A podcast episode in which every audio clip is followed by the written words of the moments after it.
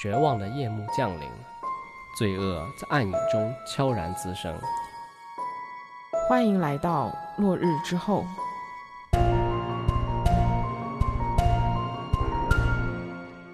Hello，大家好，欢迎来到落日之后，我是根浩乙，我是金龙鱼。本期呢，是我给大家带来一个国内的案件。嗯，好，那我们也话不多说，直接开始，好吧？嗯，那这一期案件呢，给大家带来的是一个本世纪初发生在北京的案件，啊，先直接说了，就是一起连环杀人案，但是呢，凶手的身份和动机都有一些不寻常。那在说这起案件之前呢，先给大家讲一段尘封的往事。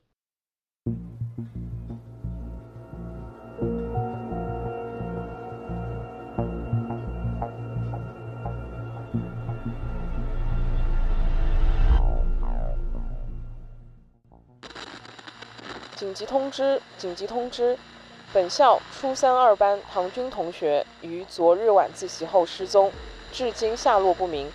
如有知情者，请尽快与各班的班主任报告。谢谢配合。重复一遍：紧急通知！紧急通知！一九九四年二月，新疆昌吉市的园艺场初中，他们有一名学生在晚自习之后失踪了。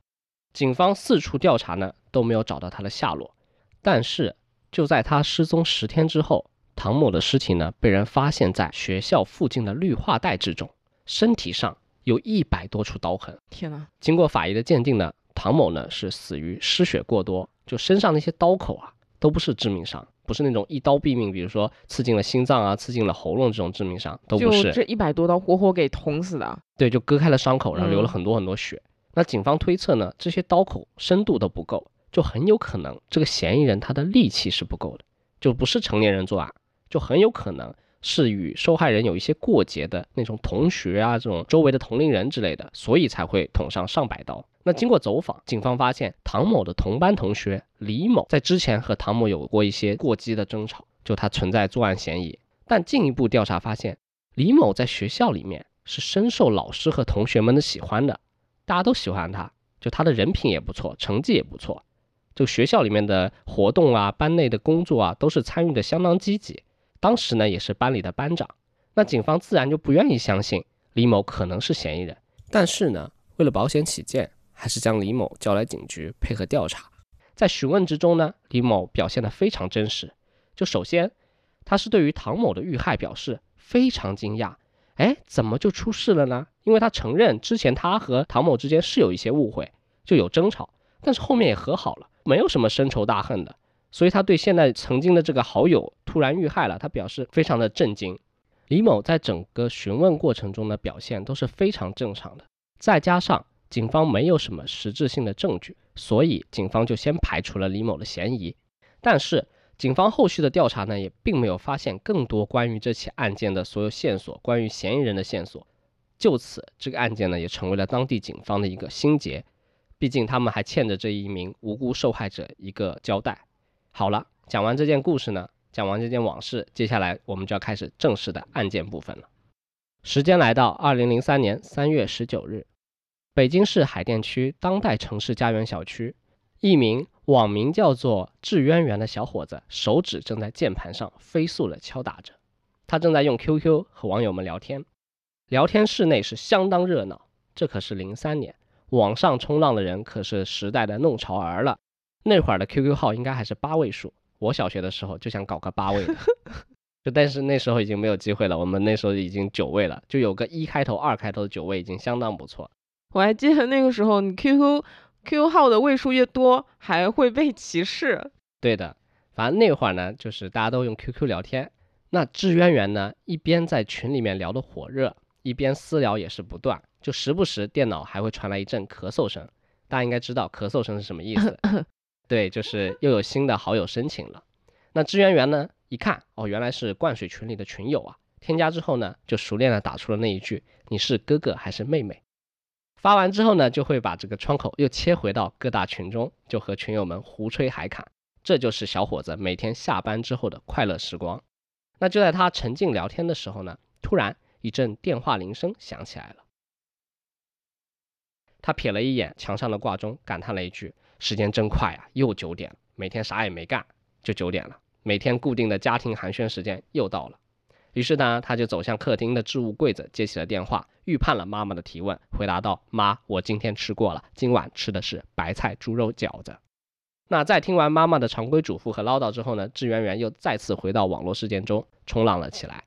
然而，这平淡固定的冲浪日子，最终还是出了意外。那在三月十九号这通电话之后呢，志媛媛的妈妈就再也没有打通这个日常固定的寒暄电话。一般儿子如果不在家，或者出了一些什么事情，或者在忙别的话，第二天都会主动打回去。但是结果没想到，这二十号、二十一号两天都完全没有联系上儿子，这让老两口非常着急。他寻思，二十二号周六就得过去看看情况，这小鬼到底在搞什么名堂？是不是长大了翅膀硬了，不愿意和家里人聊天了？哦，叛逆期有可能吗？于是，在二十二号周六一大早，老两口呢就带着一些疑惑，还有一些愤怒的情绪，来到了城市家园小区儿子租的房子里面。当打开房门时，眼前出现的景象完全吓到了老两口。他们一路上呢设想过一千种原因，孩子为什么不接电话，但唯独没想过会发生这种事情。他们开门看到儿子全身赤裸，浑身被绳索捆绑着，身体上布满了伤口和刀痕。侧身倒在一片血红当中，床上、地板上、墙上到处都是血迹，一副人间地狱的场景。芝妈妈当场就要晕过去。那在平复一些情绪之后呢，他们老两口就立即选择了报警。警方接警之后，也很快就来到了现场。警方看到这个场景，就觉得这个犯罪现场太熟悉了。嗯，就在这近几个月，这种相同的犯罪手法，类似的案件已经发生了五起，就很明显。当时有一个猖狂的、残忍的连环杀手正在肆意妄为，那这就给警方带来了非常大的压力。就如果不能尽快抓住嫌疑人，很有可能这种案件还会持续不断的发生，就还有更多的受害者会因此受到伤害。那在调查这件案件之后呢，警方综合起之前的几件案件，明确了几个结论。首先，凶手的作案地点并不是固定的。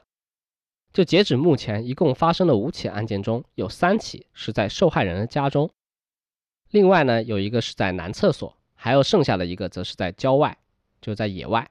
那其次，凶手的犯罪手法都是将受害人捆绑之后进行杀害，并且杀人的手段是极其残忍的，不是那种一刀致命，而是生前先极尽折磨，最后才把受害人杀害。第三呢，受害人的画像都极为相似。都是男性同性恋者，哦，都喜欢 SM，并且呢，都在网上有过同性交友相约的经历，并且都在一个交友群中。哎，那这个范围应该能缩小吧？对的，而且他们还会经常出没在一些同性恋交友的社交场所，例如一些酒吧和迪厅。看下来这几点。感觉这个凶手在杀害被害人的时候，都是应该是带有种情绪的，不然应该不会去折磨吧？就他有可能也是个变态呢。呃，也不是没可能。对你后面继续听我说啊。好，那结合以上几点呢，警方就决定先从这些明确的共同点，就是受害人这个画像开始调查，寻找一个可能是男性同性恋者，并且也在交友群中，而且和五人都有过网络聊天记录的人，也还会经常出没在酒吧迪厅的人。那二零零三年四月四日，经过多日的调查，警方很快就有了一些突破性的进展。警方先是去了几个受害人日常常去的酒吧和迪厅进行调查，再结合他们的聊天记录，他们都和同一个人有过关于 SM 的聊天记录。那这个人其实就有很大的作案嫌疑。这个嫌疑人呢，名叫李义江，目前在北京的一家保险公司任职。警方随后也去了李一江的住所周围进行了一些走访调查。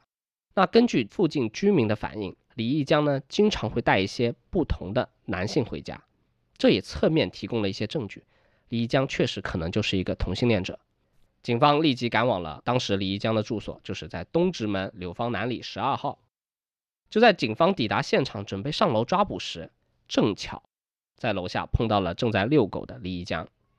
眼瞅一大群警察在自己的楼下，李一江却没有显示出任何的不安和慌张。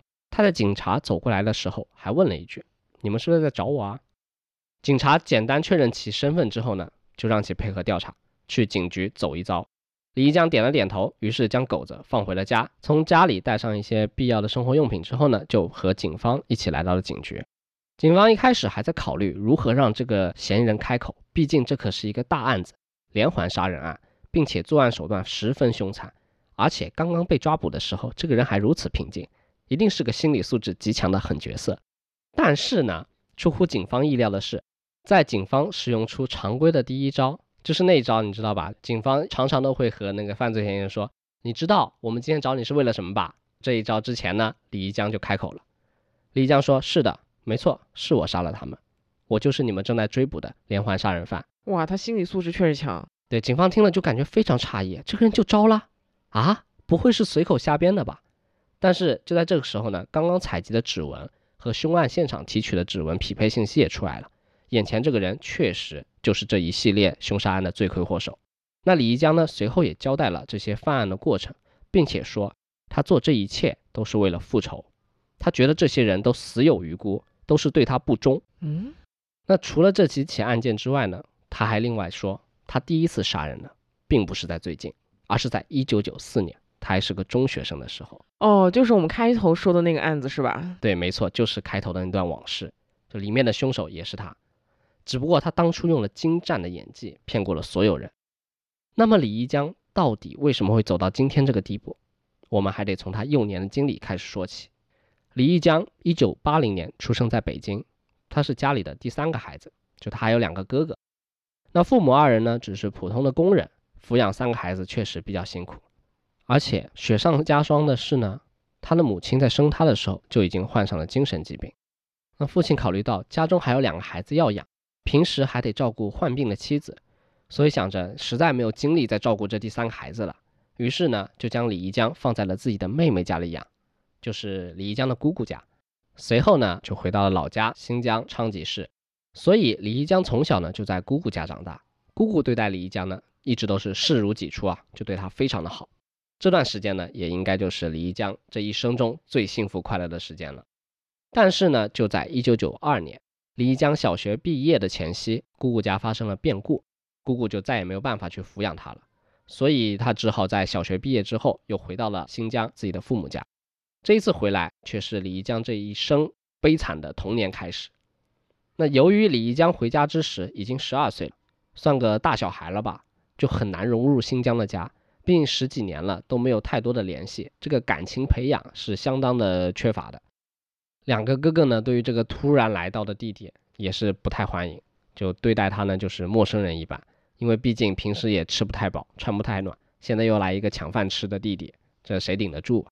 那哥哥二人呢，就是相当抵触啊。而且随着这时间的流逝呢，也没有任何的太多的改善吧。对，就对李江来说，应该就是到了一个陌生的地方，他已经在其他地方生活了十二年了。就本来他应该是回到了自己的家，对，但现在仿佛来到了一个寄养家庭。对。那母亲那一边呢，精神疾病呢也没有得到很好的治疗。那平日里就时不时会变得很暴躁，对人破口大骂，甚至还会对人动粗。两个哥哥这么多年来呢，早就积累下了很多经验啊，这个轻车熟路的。每每看到母亲精神状态不好要发作的时候呢，都会一溜烟跑路，跑到外头去避避风头。但是呢，这个初来乍到的李一江呢就没有任何的对抗经验，于是就变成了母亲唯一的出气对象，就受尽了母亲的打骂。甚至有时候晚上正在睡觉的李一江呢，都会被母亲直接从被窝里面拎起来，然后劈头盖脸就是一顿。而父亲那边呢，也没有好太多。就这么多年，父亲一个人要辛苦工作养活一家人，并且还要照料这个得病的妻子。李江的父亲呢，就变得非常喜欢喝酒，是那种喝大酒，就喝的每次都酩酊大醉，然后酒品又不好，脾气呢就会变得非常暴躁。喝完酒呢，就在家里发脾气，打骂妻子和孩子，感觉对他老婆的病情也不是很很好啊。对的，那你说就这么一个状态，你能指望父亲对于这刚来的李一江有什么特殊的照顾吗？你说能够帮他融入这个家庭吗？那肯定不行啊。但是这个日子还得过，不是？李一江也不能选择家庭，他十二岁也不能够离家出走过自己的日子吧？于是呢，他只好变得唯唯诺诺、小心翼翼，就尽量避免和家里人有过多的接触和冲突。那李一江在这段时间呢，最喜欢的就是在学校里面哦，因为可以不用面对家里人。对的，所以他每天呢很早就起床啊，去学校学习。那在结束一天的课程之后呢，他也会选择在学校里面做完作业，然后呢还义务劳动，就是打扫完教室的卫生以后才回家。因此，李一江的学习成绩呢也是相当不错，每一次考试呢都能名列前茅，大家都觉得李一江是一个非常好的孩子，学习呢认真刻苦，学校里的活动和那些值日呢都非常积极的参与，是一个以校为家、有责任心、热情善良的孩子。李一江进入青春期之后呢，长得也是越来越高大英俊。那他现在啊，成绩又好，长得又帅，那学校里的老师和同学能不喜欢他吗？所以大家都非常喜欢他，对他的评价也是非常高的。但是他们都没有想到，李一江之所以以校为家，很大一部分原因只是为了逃避，就是为了减少在家中待的时间嘛。那就这样，李一江呢，就算是找到一个逃避的好方法，算是过得比较平稳了。但是呢，这个平稳的日子确实也没过太久。根据李一江所说呢，他在一九九四年十二月，他遭遇了改变他一生的事情。那有一天，他如往常一样打扫完卫生、自习完毕呢，才从学校里离开。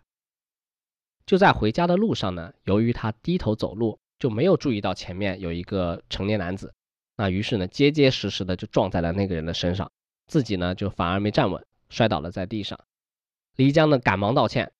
啊，那一开始那个男子也是骂骂咧咧，但是男子在看到李一江白净的脸之后呢，就改变了那个骂骂咧咧的样子，反倒是说没事儿啊，我们这也算缘分，不撞不相识。怎么这个形容这么诡异啊？看到他的脸之后，对，那这个男子呢，不光是这样子原谅他，还转过头去问李一江：“你吃饭了没？要不我们一起吃个晚饭吧？这么有缘，我就请你吃一顿。”李一江这个时候呢，其实也不想回家。你想在家里面鸡飞狗跳的，对吧？所以呢，他就答应了这个陌生人的邀约。那饭桌上，这个男子哎，便借着这天气寒冷啊，所以就要了一瓶白酒，邀请李一江就一起喝。李一江没有拒绝，但是呢，你想李一江一个学生，他之前喝过酒嘛，肯定喝的比较少吧，对吧？还是白酒这喝的。对他两杯下肚呢，这个李一江就觉得，哎呀，这大脑开始晕了，天旋地转的，就手脚也变得没有力气了，不听使唤了，站不稳了。那这名男子看到李一江这个酒醉的样子，就说：“没事没事，你家在哪儿？我送你回去吧。”李一江呢，就凭着仅剩的意识啊，点了点头，便任由这个男子呢扶他出了这个饭店的门。由于十二月的新疆啊，天黑的比较早，就他们走出饭店的时候呢，天已经是完全黑了下来，街上呢也变得人烟稀少，天寒地冻的，你想黑不溜秋的，谁会在外面逛呢？对吧？谁不喜欢在家里温温暖暖的待着呢？那此时的李一江呢，已经是烂醉如泥了。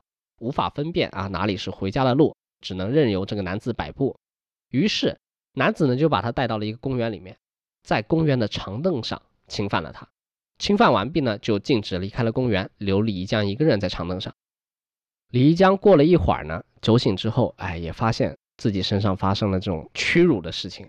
但是他想找这个男子呢，已经早已找不到了。这个男子早就消失不见了。所以呢，他只能拖着自己疲惫的身体。忍着疼痛，摇摇晃晃的，艰难的回到了家中。那经历过这件事情之后呢，李江就觉得非常的恼怒，这种羞耻感，你知道吧？就一连半个月，他都背着一个西瓜刀，就蹲在他们相遇的地方，就想着，如果再碰到这个人，我一定拿刀砍了他，以报这个羞辱之仇。但是李江呢，也再也没有在那个地方看到过这个人，就是这份羞耻感呢，只能在他自己的脑子里不断的盘旋。就他下定决心。他要离开这个让人伤心的地方，于是呢，他就选择努力学习，最终能够考上一个大学，最好就是考上北京的大学，这样子呢，他就能够回到曾经他那个快乐的童年的地方了。那根据李一江说呢，也是因为这次经历呢，他才明确了自己的性取向，他觉得他喜欢男生。哦，原来是因为这个。对的。那其实聊到这里呢，我其实有一个有个疑问吧，对他这个说法，我也有一个疑问。那你先说。就是最有疑点的地方是十二月的新疆应该是非常冷的吧？那个男的是怎么在户外侵犯她的呀？对的，就十二月的新疆，这西伯利亚的冷空气就已经牢牢占据了这个土地了，夜间温度都是十零下十几二十度了。你说这醉酒后在这个公园里面发生这一段，对吧？而且你说受侵犯的时候，还有侵犯之后身上的衣服肯定是不能抵御寒冷的，对吧？他十几二十分钟下来，那不得冻坏了？但是我也不知道李江为什么要说这个谎，他明明可以说把这个男的把他给带回家了，他也可以，毕竟说谎说的合理一点嘛。那不知道，就说存疑，万一是真的呢？这总感觉真实性有一点 有待考究。对的，那其实我还有一个疑问，就是他说十二月份经历了这个事情以后才明确了自己的性取向，那么你还记得我们开头的那个案件吗？两月份的时候他就杀害了他的同学唐某。嗯，那这个手法就是捅刺唐某一百多刀，其实在北京连环杀人的时候他也用到了。就我怀疑当时这个唐同学遇害呢，可能就是李一江表白了自己，但是被拒绝了。你说这个正常的直男的话，其实是有点害怕的，对吧？可能还辱骂他了。对，有可能。而且九四年男同其实很难被社会所接受吧？嗯。然后他对唐同学表达爱意还被拒绝、被辱骂，这也算是一个黑历史。那如果能够让知道这件事的人永远闭嘴，就极端的心理是吧？那个时候已经有了，对的，就能够掩盖自己的这个羞耻的一面嘛，也不会影响学校里面对他这种正面的看法。嗯，那这些都是我们的猜测啊。那话说回来，李一江呢，后面确实也考上了大学。他在一九九九年的时候呢，就去了北京理工大学继续教育学院学习。按理说，他现在已经摆脱了曾经的黑暗，就是逃脱了法律的制裁，也离开了不堪的家庭。那在北京读书呢，也是他一直想要的。那他如果好好读书，也算能够向阳而生了吧，重获新生。但是他为什么又再次走上了杀人道路呢？为了更好的了解李一江这个人啊，所以记者采访了当时李一江在大学里关系比较好的两个同学，王同学和张同学。那根据他们的回忆，李一江是一个热情善良、很好相处的人。那尽管后面退学了，但是他们现在始终都没有办法想明白。为什么李一江是一个杀人恶魔？那李一江刚来学校的时候，学习成绩是一直不错的。张同学作为同班的同学，李一江的学习努力都是一直看在眼里。张同学还补充说，李一江的脾气非常好，为人友善，同学们有什么困难需要帮助呢，他都会主动伸出援手。此外，他在生活方面也非常不错，还会做饭。之前他们一起去一个北京的一个同学家里做客，他还下厨露了一手，就做了一个家乡的美食。你应该猜到是什么？新疆大盘鸡。对的。那在座的所有人吃了以后呢，都夸这道菜做的非常好吃，甚至超过了北京那些新疆饭店的水平。那肯定啊，当地人自己做的呀。那但是他不是厨子呀，对吧？那反正就是，总之来说就是水平很高。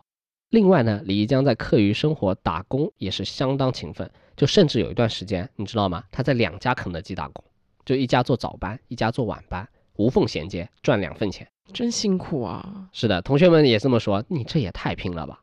因为他们看平时李一江的穿着，也不像那种家庭特别困难的人。就为啥要累？为啥要打两份工？你说打一份工还能理解对吧？锻炼一下。那打两份工，他们同学确实没办法理解。哦，可能可能是他想不想伸手问家里要钱，自己独立啊，不想和家里人再有任何联系。对，李一江是这么解释的。他说打工是一种锻炼，那这么好的锻炼机会呢，不能浪费了。而且他是说不想花家里的人钱，就想靠自己赚生活费和学费。那总体回忆下来呢，李一江确实没什么大毛病。那唯一要说的可能就是他比较爱喝酒啊，和他爸一样。嗯，有一点对。除了上课打工之外呢，就是喜欢和人在大排档喝酒聊天，每次就整一瓶二锅头，整完之后呢也不发酒疯，那比他爸好多了。他只是回头到宿舍里面倒头就睡。嗯，但是呢还有两件事情。啊，大家都会觉得和其他同学不太一样。第一件事呢，就是李一江不太喜欢聊自己的家庭和小时候的经历，也不太和家里人联系。那有时候同学们因为来自五湖四海嘛，都会聊一聊自己的家乡的美食啊、家乡的风俗习惯什么的。那这个时候，李一江呢，他都会沉默啊，做一个很好的倾听者，就基本上不太说话了。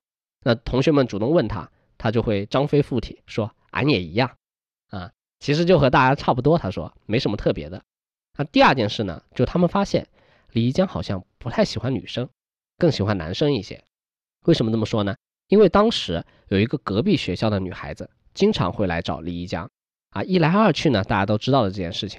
但是李一江每次呢对待这个女生都是很有距离感，就甚至都不能像普通朋友一样相处，就大家都想不通。你说隔壁，你知道北京理工隔壁谁啊？谁呀？就人大。哦，你说这么一个人大的女生，而且外貌条件也非常出众，为什么李一江就不为所动呢？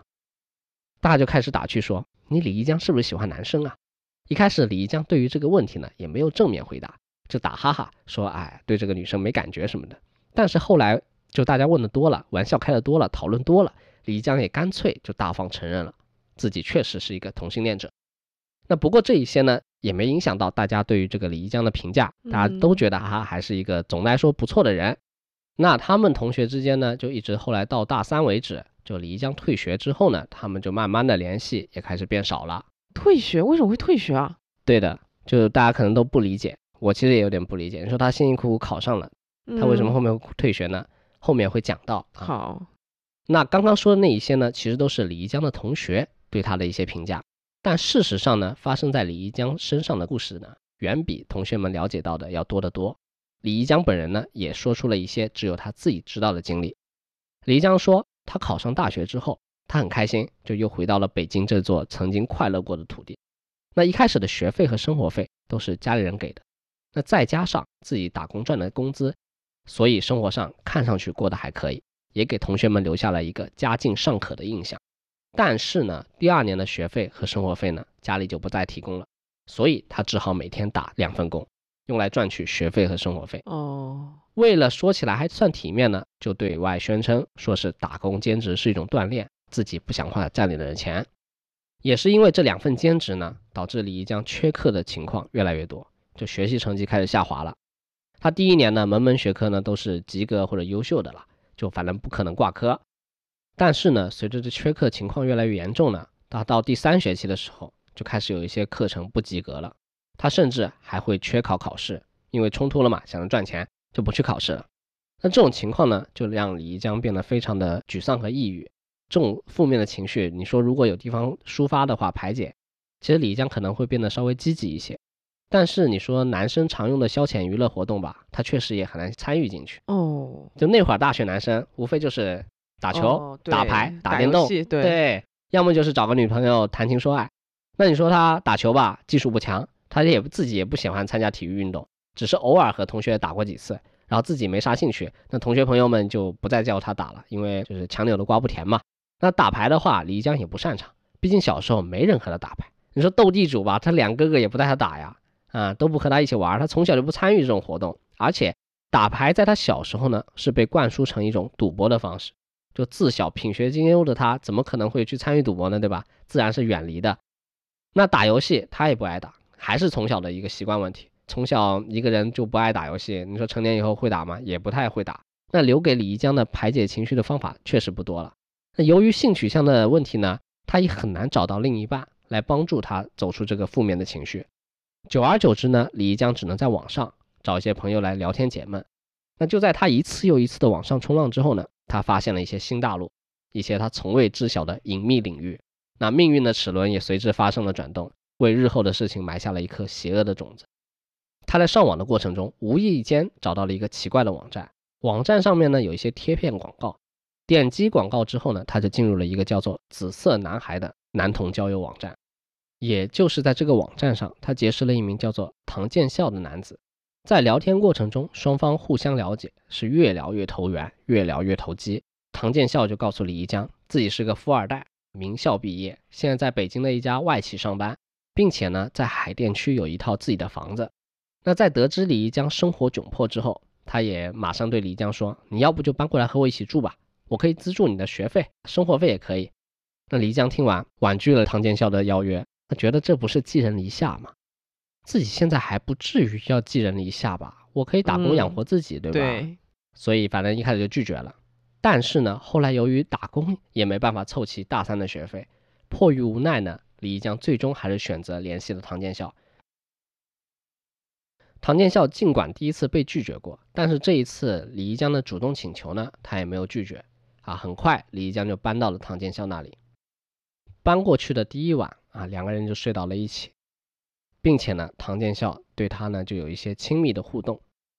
那虽然李一江在之前的沟通了解之中呢，也觉得唐建孝是一个好人，这种亲密的举动也不会伤害到自己，但是呢，就在唐建孝接触他身体的一刻，他很本能的就想起了当年被性侵的经历，就那种耻辱感，那个本已死去的记忆再一次攻击了他。他条件反射似的就推开了唐建孝，不过唐建孝也没生气，就反倒是温柔的问他怎么了？发生什么？李一江呢，看到眼前这个温柔的大哥，也是第一次向别人敞开了心扉，揭开了这个伤疤。那一夜呢，二人并没有发生什么，只是靠在一起，一个诉苦，一个安慰排解。一夜过去，双方的感情仿佛又升温了。李一江本来以为这只是一次金钱交易的皮肉关系，没想到却真的包含了真挚的感情。随后，二人的情侣生活呢就开始了。唐建孝白天出去上班，李一江呢在家里处理家务。唐建孝还买了一只小狗。在白天的时候可以陪伴李一江在家，让他没那么无聊。此外，唐建孝还会定期给李一江一笔零花钱，并且带着李一江出门买东西、购物啊、买衣服什么的。两人的相处模式呢，就和普通的情侣一模一样。那在二零零二年九月份的时候呢，李一江和唐建孝说他学习跟不上了，现在没心思学习了，想辍学了。唐建孝呢听完，哎，也没有过多的干预李一江的决定。但是呢，不上学的话，总得做点什么吧。一个人长时间待在家里也不太好。于是唐建孝呢，就拿出了一万块启动资金，让李一江去西单的华威商场卖男士西服。不过李一江初出社会，也没什么做生意的天赋了，所以这个卖衣服的生意呢，一直在亏损。那面对这种情况，唐建孝呢，也没有什么责备，更多呢，都是在鼓励李一江。就这样，李一江呢，就感受到从来没有过的美好。就感觉整个世界都变得温柔了许多，就再也不用像曾经那样的劳心费神。对，就感觉应该是他应该遇见了他目前为止他觉得最爱他的人。对的，之前他在家庭里也没感受到什么爱。对，可能就是早年可能姑姑对他还有一些哦，对，啊，就是这样，反正他就逐渐的也依赖上了唐建孝，这个金主呢也逐渐成为了爱人。但是呢，事情呢也往往不像人们想象的那样会一直变好。李一江的这份感情呢，在不久之后就出现了危机，因为唐建孝本身其实他的性癖有点特别，嗯，就他喜欢和别人交换伴侣，换妻 play 啊。对的，就在感情稳定之后呢，唐建孝呢就向李一江说了这个要求，并且呢也把李一江带去给了自己的朋友，就交换别人的伴侣，就玩起这种特殊的 play。感觉之前还感觉他对李江是不是真爱，但是现在看起来应该也只是个玩伴，不然怎么愿意和别人交换呢？嗯，有可能。就反正这种行为呢，自然就让李江感到非常痛苦。就我们听起来都觉得有点不太好，对吧？是的。那李江就觉得自己是真心对待这份感情的，这爱情不应该是矢志不渝，从一而终吗？那唐建孝这种行为分明是传达出了一种玩票的性质。嗯，那李江对于唐建孝来说就是一个玩具罢了。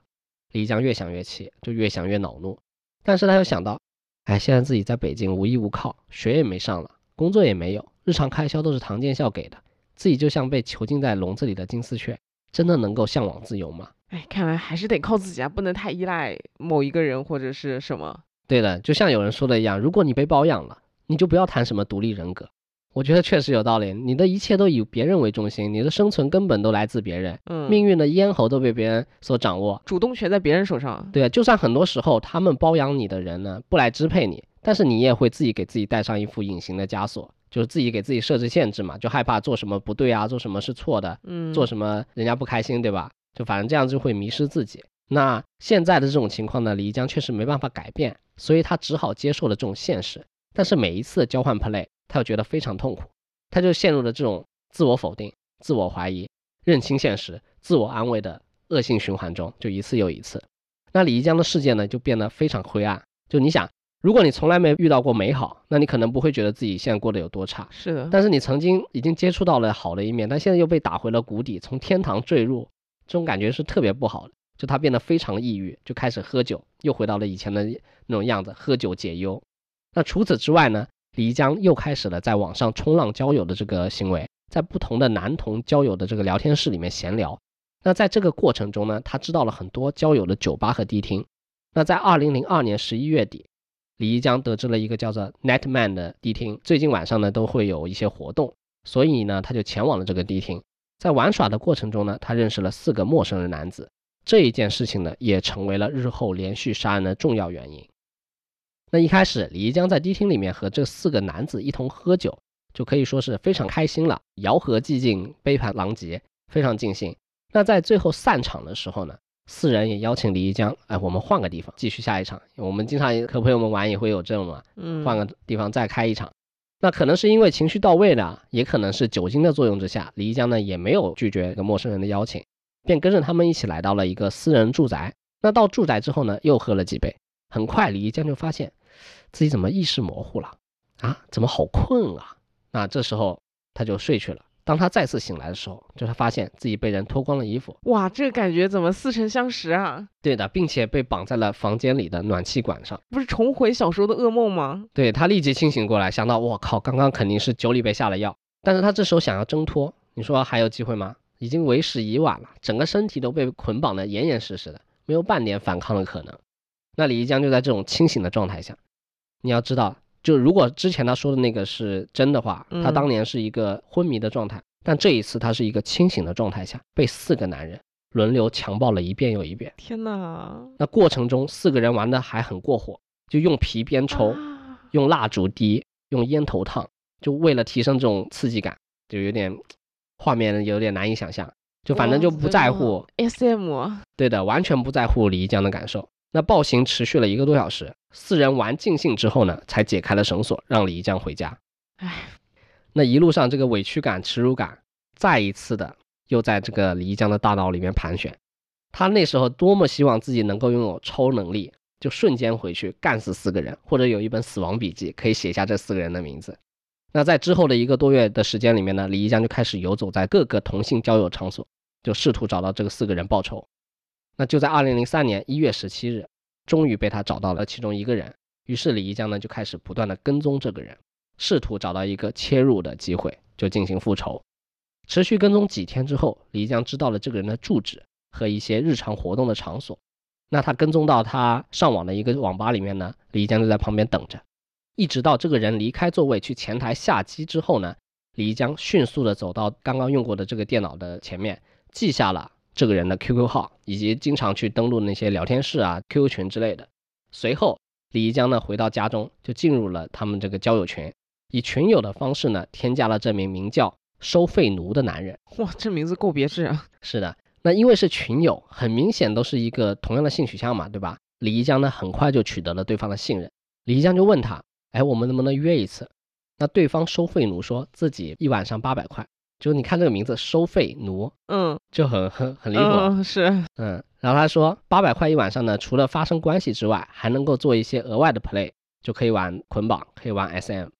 那李一江便同意了这个报价，他约好了，就在这个人的家里面，啊，发生关系。赴约当晚呢，李一江呢就带着一把瑞士军刀前往，见到李一江，对方立马警觉了起来，因为他还记得不久之前他们对李一江实行过暴行，就说怎么是你啊？李一江见状就连忙安抚，说：“没想到真是有缘。”他说：“你别紧张，我们大家都是小众性取向，这圈子不大，再见也是缘分。正所谓不打不相识，现在也省了培养感情的过程了。一会儿 play 肯定会更顺利。”听到李一江面带笑容说这些，那个收费奴也放松了警惕，就说：“行。”那拿出了绳索之后，就任由李一江将自己捆绑了起来。等到完全被捆绑在床上之后，之前还面带微笑的李一江立马转变了脸色。随后从随身的包里面拿出了刚刚准备的瑞士军刀，收费奴立马察觉到这不对劲啊！你这个刀好像不是 play 的一环啊，你这个刀是要人命啊！那这时候他不对劲也没用了，他这时候就像之前李一江被凌辱的时候一样，那被捆得严严实实的，这时候想反抗已为时已晚啊，手脚身体都被牢牢的捆住了，哪还有反抗的可能？收费奴就开始大喊大叫。祈求李一江放过自己，说干什么都可以，你千万不要伤害我，巴拉巴拉之类的。李一江呢就说，你快点告诉我你其他三个人的联系方式和住址。那收费奴说，行行行，我告诉你啊，那你千万不能伤害我。收费奴之后呢就主打一个知无不言，言无不尽，都告诉了李一江。李一江记录完这些信息之后呢，他没有放过收费奴，他一刀就捅穿了收费奴的身体。后面呢为了泄愤又捅了十几刀，收费奴最终呢就没有了任何反应。李一江泄气之后呢，便丢下了八百元。他他怎么还给了八百？对的，他丢下八百元之后呢，转头就离开了杀人现场。之后，李一江呢如法炮制啊，约到了第二位受害者。这个人呢叫做亮脚帅哥。不是这些名字都就是很有年代感，就是当年零三年那会儿会取的那种网名“亮脚帅哥”。对，亮脚帅哥呢是一名外语系的研究生。那双方相约呢就在亮脚帅哥家里玩 SM。到达亮脚帅哥家之后呢，李一江呢就把他们家里的音乐放到最大声，随后呢就把亮脚帅哥捆绑好。这一次，李一江并没有像上次一样立马杀害，而是表现出更变态的一面。他一边和亮脚帅哥发生关系，一边用刀在他身上割下刀口啊，就等到玩耍尽兴之后呢，才最后一刀封喉，就相当惨了。那第三个受害者呢，是死状最惨的一个，比亮脚帅哥还要惨。这个人呢，全身刀痕无数，肚子还被破开了，并且被切掉了生殖器。因为李一江说，这个人呢是当时那天晚上虐待他最狠的一个，所以他要以牙还牙，让他也尝尝这个滋味。也是因为李一江这个行为呢，所以当时的舆论报道啊，新闻报道里面都给李一江取了一个名字，叫做“割鸡狂魔”。哇，这名字是的。那随后呢，他又杀害了第四名受害者，完成了复仇。再之后呢，李一江呢也离开了唐建校，自己找了一份工作。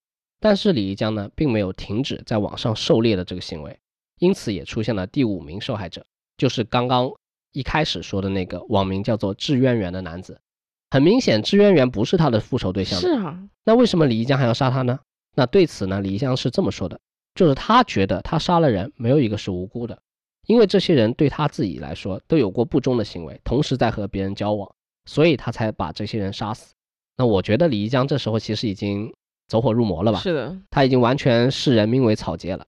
你说，相对于出轨而言，他夺取他人生命这个行为才是更恶劣、更严重的吧？对我感觉，他可能一开始是复仇，但是在复仇过程中，他觉得杀人好像能给自己带来快感，所以他才接二连三又继续杀人。对，有这种可能在里面。就反正好在警方能够及时破案，就没有出现更多的因此遇害的人。随后呢？二零零四年四月二十八日，李一江连环杀人案呢就开庭审理，一审宣判李一江死刑。那得知判决之后，李一江一开始就说啊，我不会上诉了。但是可能呢，也是由于对死亡的恐惧，在法定的上诉期最后一天，他又突然提起了上诉。但是由于这个案件呢证据确凿，事实清楚，二审依旧没有改变这个判决，依旧维持了原判。那在二零零四年八月二十日上午，李一江被押赴刑场执行了死刑。至此呢，这一起连环杀人案算是尘埃落定了。那聊完这一个案件之后呢，我其实对案件之中有一些东西还是有一些疑点的。就除了一开始他说自己早年被强奸这么一件事情，除了这一件案件之外呢，我觉得还有一个疑点就是他在供述的过程中，他说他一开始是被四个人侵犯了，很明显的四个人应该是 S 吧，他是 M 的角色对吧？但是在他后来复仇的过程中，那四个人都是一个被捆绑的。应该就是作为 M 的角色和他发生关系。对，那这个 S 和 M 的角色真的那么容易转换吗？不知道，对字母签也不太了解。就是我印象中，就是有一些就是消息或者朋友说的，就他们应该是，我以为你有朋友。反正就是印象中来说，你如果是 S 的话，你很难转换角色会变成一个 M 吧？我感觉他们可能就是追求一个快感，但是他们这一个玩法，这个 play 有一点伤害到身体的感觉，因为我之前了解到，他们玩这些的话，可能会有一些安全词，就是在保证自己能够人身安全的情况下来进行这个 play，对吧？所以再结合之前的那个新疆公园里面对他侵犯的那个事情。